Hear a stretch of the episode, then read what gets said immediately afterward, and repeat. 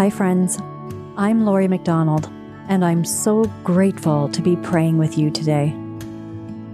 Ora Ministry is a place of vulnerability before God and one another as we receive Jesus in his love, healing, and restoration. One of the ways we do this is through prayer, and in Latin, ora means pray. As we enter into this sacred space with the Holy Spirit, I want to encourage you to listen intently for God's voice in the scripture and in each woman's reflection on it, so that God might do something new in you today. Thanks so much for joining us as we ora together. And now, wherever you're at in your faith journey or in your day right now, let us pray. Psalm 68 In your goodness, O God, you provided for the needy. Let the righteous be joyful. Let them exult before God. Let them be jubilant with joy. Sing to God, sing praises to his name. His name is the Lord. Be exultant before him. In your goodness, O God, you provided for the needy.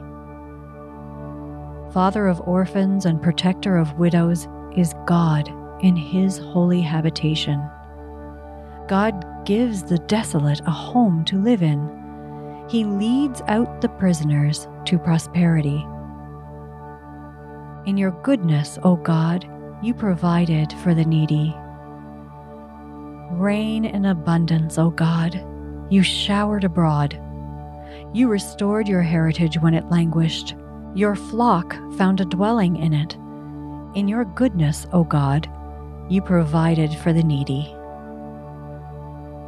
In your goodness, O God, you provided for the needy. Pause, pray, and reflect.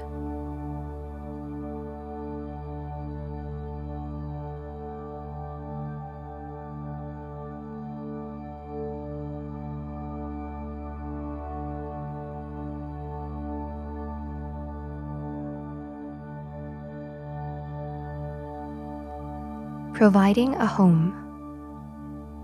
The psalmist exclaims, God gives the desolate a home to live in. And I find myself drawn to reflect on this particular phrase.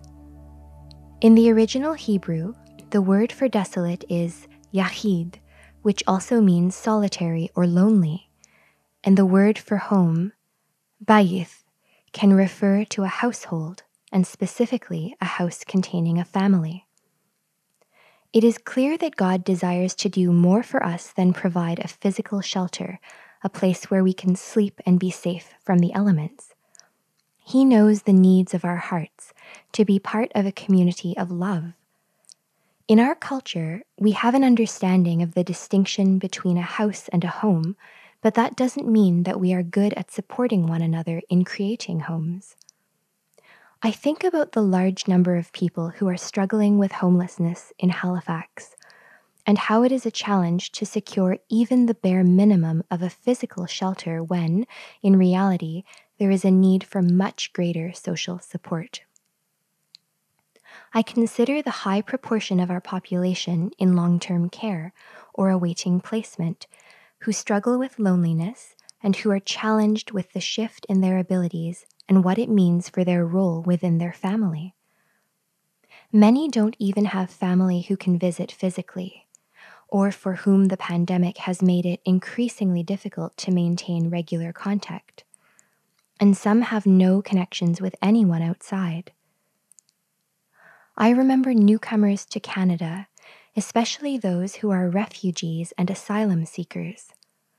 So many people have been displaced from their homeland for a variety of reasons, often deeply traumatic, and we could do far better in welcoming them and making their experience of navigating a new culture, landscape, language, and context much more welcoming, streamlined, and compassionate. We don't have to look far to meet our neighbors whom God loves and is calling us to love and provide for. Maybe we can recognize in ourselves our own deep need for provision and for home. I often find myself forgetful, though. I take for granted the home I find in the church, and I don't consider how alone someone may be feeling when I see them. Holy Spirit, Please transform me so that I may become a home that you provide to others. Please help me become a safe refuge for weary travelers, and make my heart a place where you dwell constantly so that I and others can encounter you there. In your goodness, O God, provide for the needy. Amen.